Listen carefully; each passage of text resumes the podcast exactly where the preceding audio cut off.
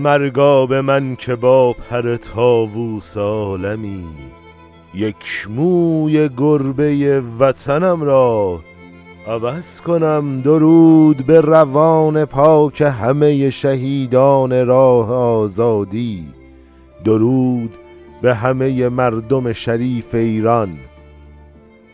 شما شنونده پنجاه و نهمین اپیزود پادکست ایران و انقلاب هستید. که در روز شنبه 25 آذر ماه 1402 با روایت من مجتبا شایسته منتشر میشه.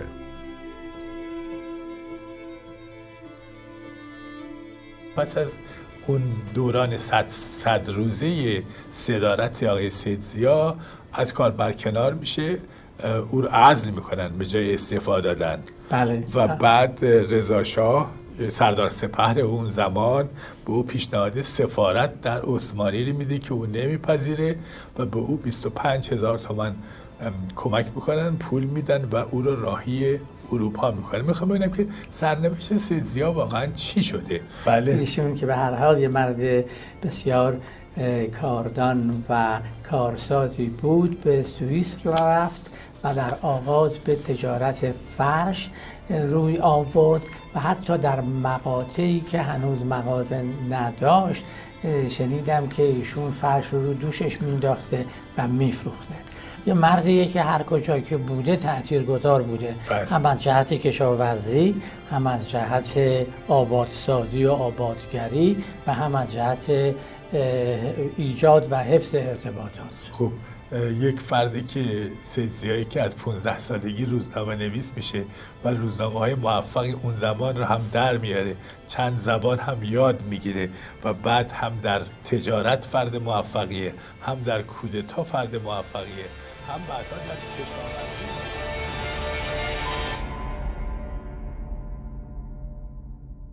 خب توی اپیزود قبل گفتیم که 6 تا حزب از دوران حزب بازی باقی موندن و در رابطه با حزب توده همراهان و ایران صحبت کردیم. گفتیم که حزب همراهان همونایی بودن که با سیاست حمایت شوروی از حزب توده مشکل داشتن و از اون حزب بیرون اومدن. و یادمون دیگه گفتیم که فاتح نویسنده تحقیق پنجاه سال نفت ایران تو همین حزب بود. کتاب پنجاه سال نفت ایران در واقع میشه گفت یکی از برترین آثار توی حوزه نفت ایرانه که هنوزم داره چاپ میشه. اما در رابطه با حزب ایران هم گفتیم که مهندس بازرگان بعد از تأسیس کانون مهندسین این حزب رو تأسیس کرد و کار رو به اینجا رسوندیم که حزب ایران مبارزه با اشرافیگری رو آغاز می‌کنه و حتی مانع اصلی پیشرفت ایران رو طبقه اعیان می‌دونست. خب قبل از اینکه بریم سراغ مطالب این اپیزود من می‌خوام یه نکته ای رو در رابطه با اهمیت این دوران و البته مطالبی که داریم توی این اپیزودها روایت می‌کنیم و بهتون بگم.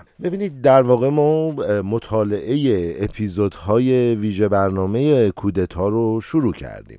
و کتاب کودتای آبراهامیان هم یکی از منابع ما هستش. بر اساس کتاب آبراهامیان وقایع ملی شدن صنعت نفت تقریبا از همین دوران شروع میشه. ساختار احزابی که باقی موندن و البته اهمیت افراد مختلف توی اون جریان رو می‌تونیم توی روایت آبراهامیان به صورت مشهود توی کتاب کودتا ببینیم. فاتح، بازرگان، معظمی، مصدق و سایر افراد تأثیرهای زیادی توی مجلس 16 هم و 17 هم و البته وقایع مربوط به ملی شدن صنعت نفت دارند. من اگه بخوام یه مثال بزنم میگم که آبراهامیان توی ایران بین دو انقلاب با ذکر اینکه حزب ایران یه حزب غیر مذهبی بود خیلی سریع از این ماجرا عبور می‌کنه. اما توی کتاب کودتا مفصل توضیح میده که مثلا معظمی سید بوده و از عنوان کردن این لفظ همیشه خودداری می‌کرده. یا وقتی که می‌خواستن جانشین برای نخست وزیری مصدق انتخاب کنن چی میشه میرن سراغ قوام و سید زیا؟ که توی این اپیزود ما میایم در رابطه با سید زیا صحبت می‌کنیم. البته که توی دوران کودتا ما یه گریز دوباره هم به این دوران و وقایع این دوران می‌زنیم. اما می‌خواستم بگم اهمیت این اپیزودها و وقایعی که توی این سالها میفته توی کودتا و البته انقلاب سال 57 چقدر زیاده که خب طبیعتا توی ویژه برنامه کودتا و ادامه مسیر پادکست ایران و انقلاب بهش می‌پردازیم. اما برگردیم به این اپیزود و کتاب.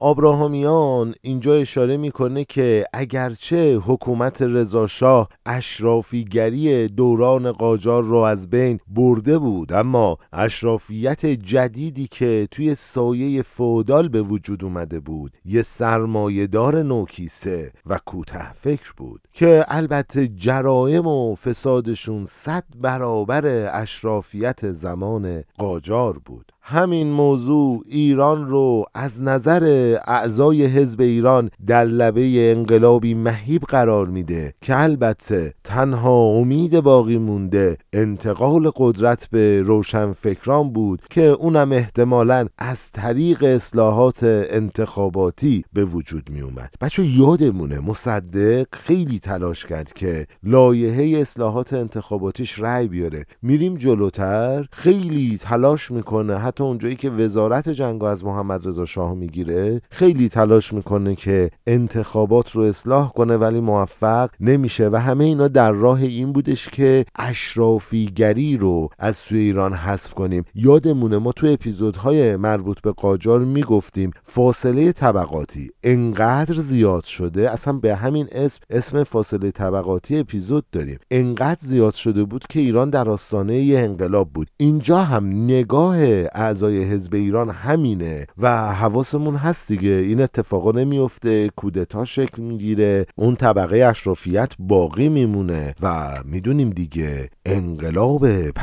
هفت یه انقلاب علیه اشرافیت بود. میشنویم هنوزم داریم این شعارو که انقلاب هفت انقلاب پابرهنه هاست. خب بریم سراغ ادامه متن و ببینیم که توی این اپیزود چی در انتظارمونه. اما توی این قسمت قراره در رابطه با احزاب باقی مونده مثل حزب عدالت، توده و وطن حرف بزنیم و در نهایت موضوع مهم رقابت احزاب رو بر سر ورود نماینده هاشون به مجلس چهاردهم و اوضاع انتخاباتی توی شهرهای بزرگ رو با هم دیگه بررسی کنیم. کتاب میگه در حالی که احزاب ایران و همراهان رو روشن فکرای پرورش یافته توی دهه 1310 رهبری می‌کردن حزب عدالت از نسل قدیمی روشنفکرایی بودن که توی نابسامانی ها و البته آشوب های اوایل سالهای 1300 شرکت داشتند. حزب عدالت که یه انشعابی از فراکسیون عدالت مجلس بود توسط علی دشتی نماینده تندرو دادگر و دموکرات کهنکاری که توی کودتای 1299 شرکت داشت و قبل از فرار به تبعیدگاهش در اروپا رئیس مجلس رضاشاه بود رهبری می‌شد.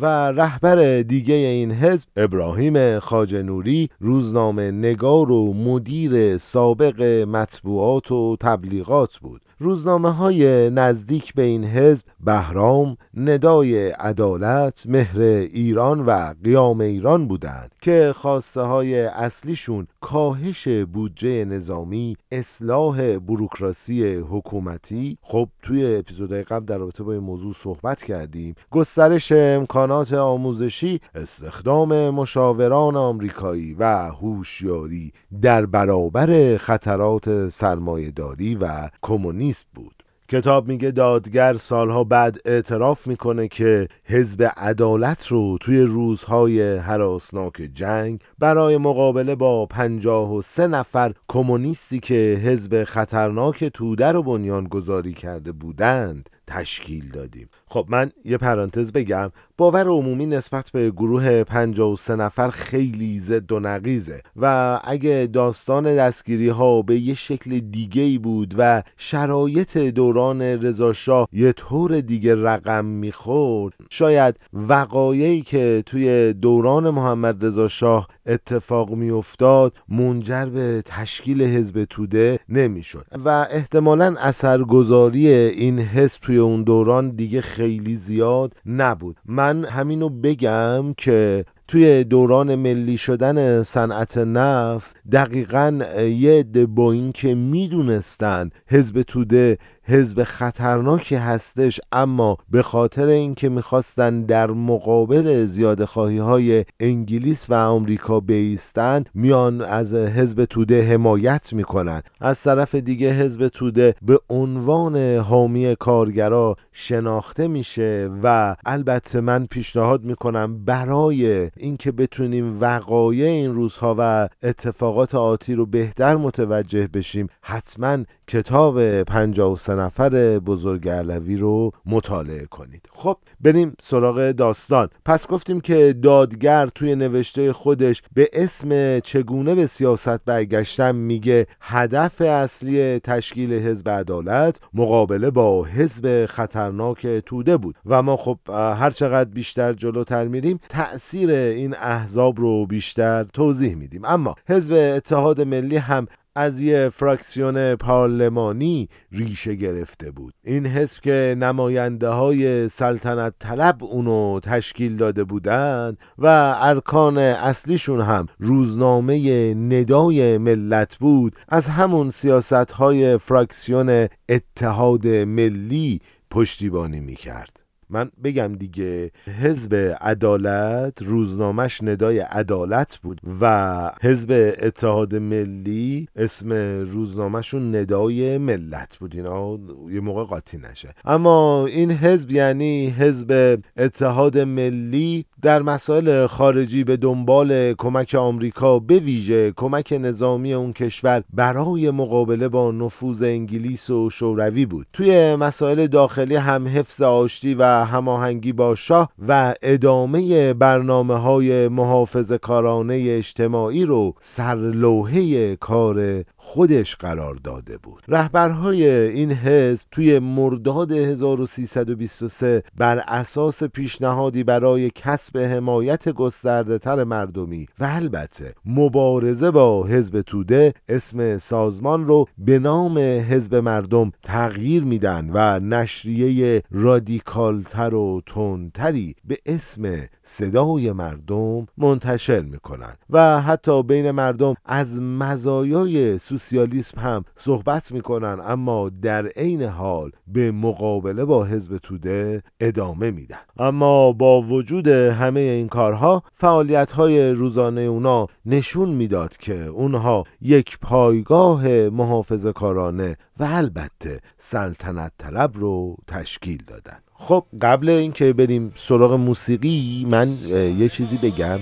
می‌بینیم دیگه حزب عدالت داره با افزایش بودجه نظامی مخالفت می‌کنه. ما توی اپیزود قبل من خیلی اصرار می‌کنم که بودجه نظامی نباید کم بشه به خاطر اینکه اقتدار یه ملت رو می‌سازه و همین که بتونه از خودش دفاع کنه و غیره. حالا نمی‌خوام وارد جزئیات شم. علت اصلی که بیشتر احزاب توی اون دوره تلاش می‌کردن که بودجه نظامی کشور کاهش پیدا کنه فقط یک چیزه. اون همینه که قدرت نظامی دست محمد رضا شاهه و افزایش بودجه نظامی یعنی افزایش قدرت شاه و بی تأثیر شدن مجلس که حالا داستانهای مفصلی داره که حتما توی دوران کودتا بهش می‌پردازیم بریم سراغ موسیقی.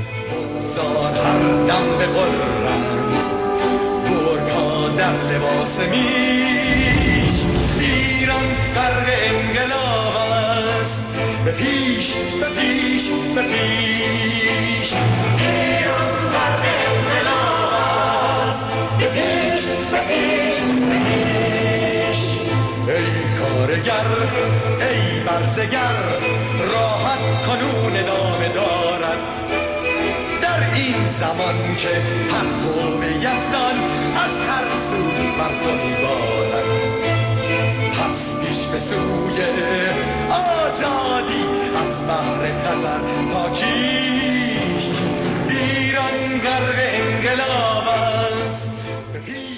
اما وقتشه که بریم سراغ حزب وطن.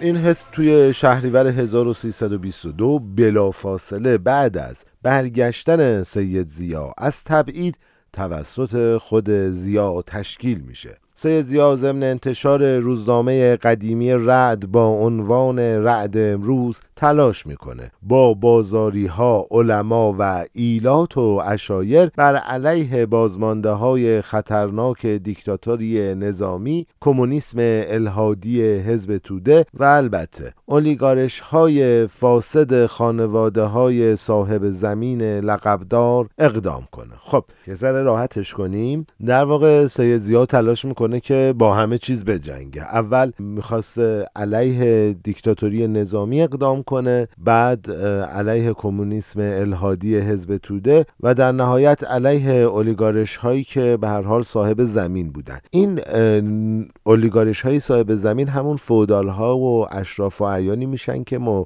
یه خورده قبلتر در رابطه باهاش توی حزب ایران هم صحبت کرده بودیم که علیه اشرافیت قیام کرده بود. یعنی می‌خوام بگم که یه مقدار همه هدف ها بین احزاب یکسانه اما شیوه های فکریشون متفاوته. خب سیزیا پنج ماه بعد هم میاد و نام سازمان رو دوباره به حزب اراده ملی تغییر میده. و البته بر اساس یه سلسله مراتب متمرکز و پیچیده این حزب رو سازماندهی می‌کنه. آبراهامیان میگه اگرچه این حزب کاملا با انگلیس همگام بود اما ساختار اون اکثر ناظرای غربی مثل میلسپو رو یاد حزب فاشیست ایتالیا مینداخت. توی برنامه این حزب لغو همه قوانین مقایر با روح مشروطیت تشکیل شوراهای ایالتی مطابق با قانون اساسی ایجاد کمیته های اشایری در وزارت کشور حمایت از صنایع دستی تقویت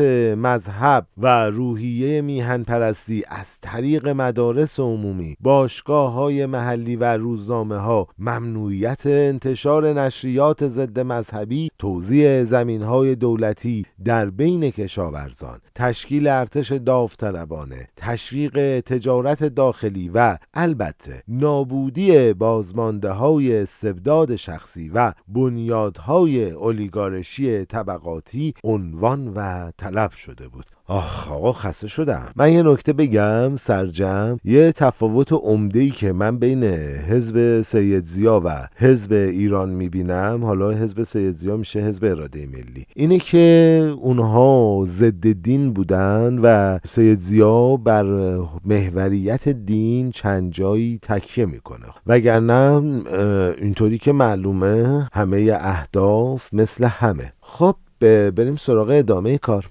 نشریه حزب و رد امروز بیشتر به موضوعات اصلی برنامه حزب می پرداخت و این نشریه ها رضا شاه رو همیشه به عنوان رضاخان ازش یاد می کرد و عنوان شاه رو به دلیل چپاول کشور تضعیف مذهب زیر پا گذاشتن اصول قانون اساسی تشدید خصومت های طبقاتی زیر فشار قرار دادن مردم با گرفتن مالیات های سنگین. ایجاد بروکراسی اساسی و مصرف منابع کمیاب برای ایجاد ماشین عظیم جنگی و بی توجهی به نیازهای ضروری داخلی محکوم می و اقدامات شاه سابق رو زیر سال می برد بچه همه این بدیایی که حزب اراده ملی و نشریه رد علیه رضا شاه می گفتن نظر شخصی اونهاست و من فقط دارم روایت می کنم حواسمون به این موضوع باشه. و یادمونم باشه دیگه سید زیا کسی بود که مورد غضب رضا شاه قرار گرفته بود. و طبیعیه که وقتی برمیگرده علیه رضا شاه اینطوری صحبت می‌کنه. اما این نشریه یه نظریه برای جلوگیری از برقراری دوباره دیکتاتوری رو عنوان می‌کنه. اونم یه اقداماتی مثل کاهش نفرات ارتش به پنجاه هزار نفر از بین بردن نفوذ شاه در بین افسران محکومیت عمومی هواداران رضاشاه و البته مصادره همه دارایی های دربار و زمین های سلطنتی بود.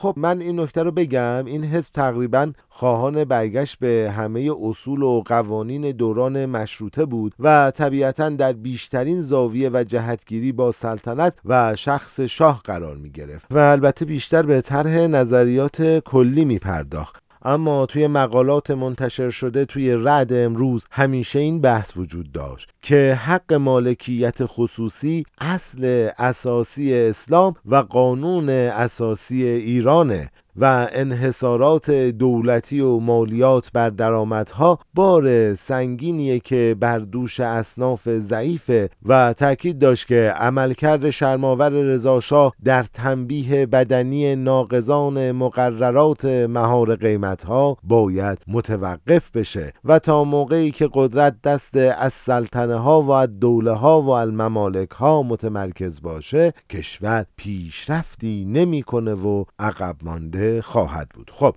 اینو بگیم دیگه. پس الان موضوع این بودش که ما حق مالکیت خصوصی برمیگرده به اصل اساسی اسلام. نکته چیه؟ نکته اینه که داره مالکیت دربار رو به عنوان مالک اساسی زمین ها و منابع کشور در واقع زیر سوال می‌بره. خب رد امروز با اکثر جناها و تفکرات هم ظاهرا مشکل داشت و به روشنفکرها حمله می‌کرد. در واقع رد امروز اونا رو به دلیل افاده فروشی روشنفکرها همکاری با استبداد رضاشاهی الهاد هدر دادن منابع ملی برای کسب مدارک تحصیلی از خارج کشور و البته تقلید کورکورانه از غرب محکوم می‌کرد و همچنین از روشنفکرها به عنوان عامل بدبختی ایران یاد می‌کرد و البته بر استفاده از لقب سید و استفاده از کلاه خزدار قدیمی ایرانی به عنوان نماد احساسات و دلسوزیهاش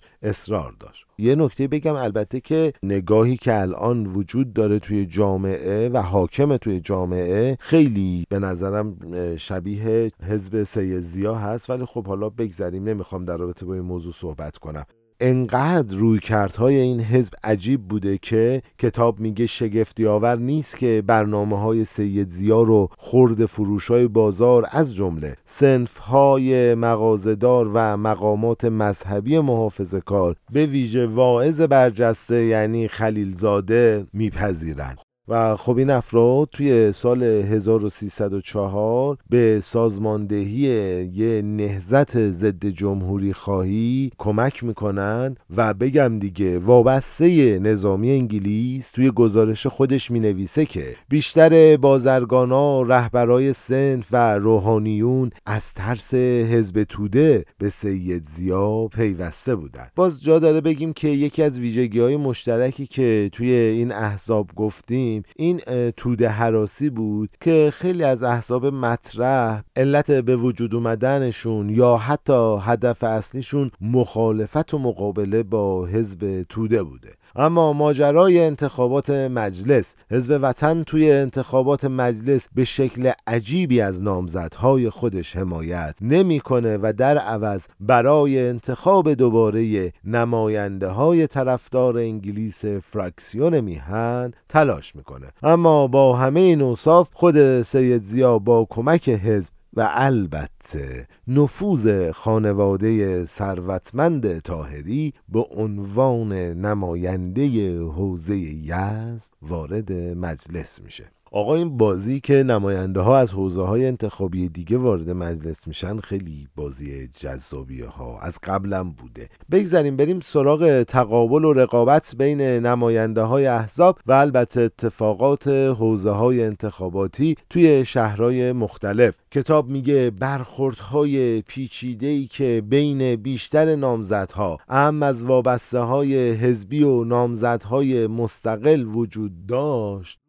می‌شد بین نیروهای گوناگون اجتماعی و جناهای مختلف موجود توی انتخابات شهرهای اصفهان، شیراز و تبریز دید. انتخابات اصفهان با رقابت پنج نامزد برجسته و بیش از 20 نامزد معمولی بر سر سه کرسی شروع میشه. قدرتمندترین نامزد یه حقوقدان جوان از حزب توده به نام تقی فداکار بود. اسمش آشناس بچه ها. حالا بعدا دوباره بهش برمیگردیم. که از تقی فداکار کارگرای تازه سازمان یافته نساجی و تا حدودی مزد بگیرای بازار حمایت می‌کردند. کنسولگری انگلیس توی این شهر با توصیف اوضاع این حوزه انتخاباتی به عنوان نمونه تمام ایاری از مبارزات طبقاتی بین سرمایه و کار قدرت تقی فداکار رو اینطور شهر میده که زمان رضاشاه زمیندارا و کارخونه دارا که اغلب جاهل تا حدودی هم ارتجاعی و منحصرا علاقمند به جمعآوری هرچه بیشتر پول بودن با کمک دولت مرکزی بر اصفهان مسلط شده بودند. اما پس از تغییر رژیم توی سال 1320 و از بین رفتن ممنوعیت تبلیغات کمونیستی حزب توده با حمایت شوروی و به رهبری افراد محلی فداکار و با بهرهگیری از تخاصمی که بین کارگران و سرمایهداران وجود داشت گسترش یافت. اکنون اصفهان به علت وجود شمار بسیاری کارگر ناآگاه که به آسانی سازمان یافتن مرکز این مبارزه است. خب پس اصفهان تبدیل شده بود به یه مرکز مبارزه بین کارگرا و سرمایهدارا. اما مخالفان اصلی حزب توده رو سیاستمداری محلی به نام سید حسام الدین دولت آبادی رهبری می‌کرد. دولت آبادی در واقع فرزند یه رهبر برجسته مذهبی بود که بیشتر از سمت بزرگان اصناف و تجار بازار حمایت می‌شد. علاوه بر این حزب اتحاد ملی هم به شکل علنی و مشخص از اون حمایت و پشتیبانی می‌کرد. در نتیجه طبقه متوسط سنتی اصفهان هم به دلیل ترس از واکنش اشایر و البته انقلاب دهقانها و کارگرا تصمیم گرفته بود که سیاست های ضد مذهبی رضاشاه رو فراموش کنه و با این حزب سلطنت طلب یعنی اتحاد ملی یه اطلاف تشکیل بده. اما سومین نامزد مهم حیدرعلی امامی تاجر و کارخانهدار ثروتمند بود که کارخونه دارا خانواده های قدیمی زمیندار اکبر مسعود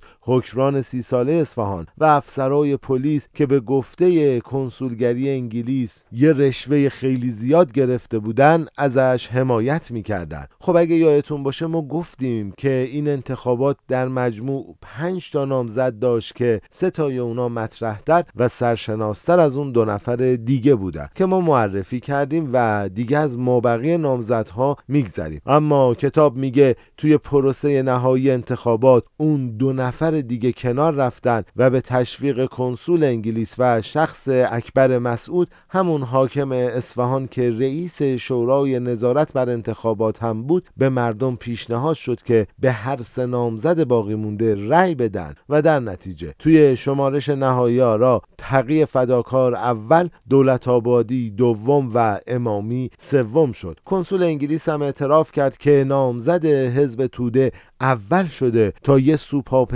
اطمینانی بر نارضایتی های طبقه کارگر باشه. بچه تو داستان کودتا بهتون میگم. چقدر نارضایتی طبقه کارگر توی سالهای 1322 تا 1328 مهمه. اما فعلا ازش عبور کنیم. با این کار کنسول انگلیس کاری کرد که طبقه کارگر با احساس پیروزی توی انتخابات نگاهش معطوف به آینده باشه و از حق و حقوق خودش هرچند مقطعی کوتاه بیاد. اما شهرهای دیگه هم تقریبا یه همچین شرایطی رو تجربه کردند. شیراز توی انتخابات دچار شیوه جدیدی از دستکاری های قبیله ای شد تا یه نماینده های مشخصی به مجلس برسند و البته نامزد حزب توده هم به واسطه یه شیوه های مختلف از انتخابات کنار گذاشته شد و البته اونو از شهر بیرون کردن حواسمون هست دیگه. این آدم از انتخابات کنار گذاشتن بعدش هم از شهر بیرون کردن. اما انتخابات توی شهر تبریز هم به همین منوال بود و یه جنجال های زیادی قبل و بعد از رأیگیری به وجود اومد. انقدر این جنگجال ها زیاد بود که مدت ها نقل محافل و نشریات بود. تا جایی که دشمنی با حزب توده به قدری جلو رفت که استاندار آذربایجان افراد خودش رو به عضویت شورای نظارت در آورد و دستور داد که همه صندوق های رأی رو از دسترس توده های فقیر دور کنن و همچنین به پلیس فرمان داد که رأس ساعت شش یعنی ساعتی که کارگران از کار روزانه خودشون برمیگشتن حوزه های رأیگیری رو تعطیل کنن که اونا هم موفق به رأی دادن نشن. یه نکته تو پرانتز بگم. این با سیاست حکومتی که صندوق های رأی رو می‌بره توی دل روستایی ها و اشایر و توده های فقیر چقدر متفاوته. حالا ضرورت انقلاب 57 و اتفاقات بعد از اونو تقریبا می‌تونیم متوجه بشیم. طبیعتا هیچ موقع اونها هم فکر نمی‌کردن که یه همچین انقلابی به وجود بیاد دیگه. بگذریم. پس ما دیدیم که هر جناح و هر حزبی تمام تلاش خودش رو مخصوصا توی شهرهای بزرگ انجام داد تا بتونه نماینده های بیشتری رو برای اثرگذاری بیشتر و پیشبرد بهتر منافعش به مجلس بفرسته. حالا فرقی هم نمی‌کرد که مردم قرار بود از این موضوع نفعی ببرن یا نه و یا قراره که چه اتفاقاتی توی آینده تاریخ این کشور رو رقم بزنه. اما گشایش مجلس چهاردهم بهمن و اسفند 1322 گشایش مجلس چهاردهم باعث شد که پیش بینی های بدبینانه شاه رنگ واقعیت به خودش بگیره. و آینده کشور رو دستخوش تغییراتی بکنه که ما قرار توی اپیزود بعد داستان ورود نماینده های منتخب به تهران و اتفاقات مهمی که بعدش افتاد رو با هم بررسی کنیم. خب خیلی سعی کردیم که یه بخش کوتاه و مختصری از اتفاقات انتخاباتی توی شهرها رو روایت کنیم و تا جایی که مهمه اتفاقات مهم رو بگیم رقابتی که بین حزب توده و سایر احزاب بود رو نشون بدیم.